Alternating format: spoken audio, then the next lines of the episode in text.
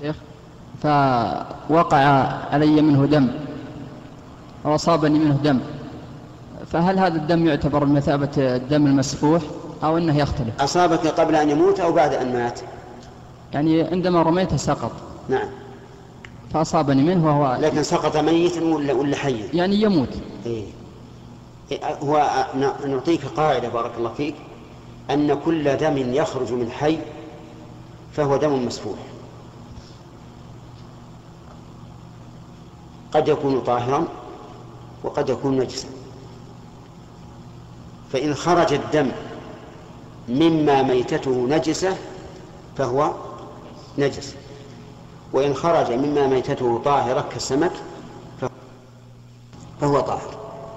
أما ما يخرج أما ما يخرج من الدم بعد موت المذكات أو موت المصيدة فإنه طاهر. حتى لو ظهرت حمرته في القدر فهو طاهر.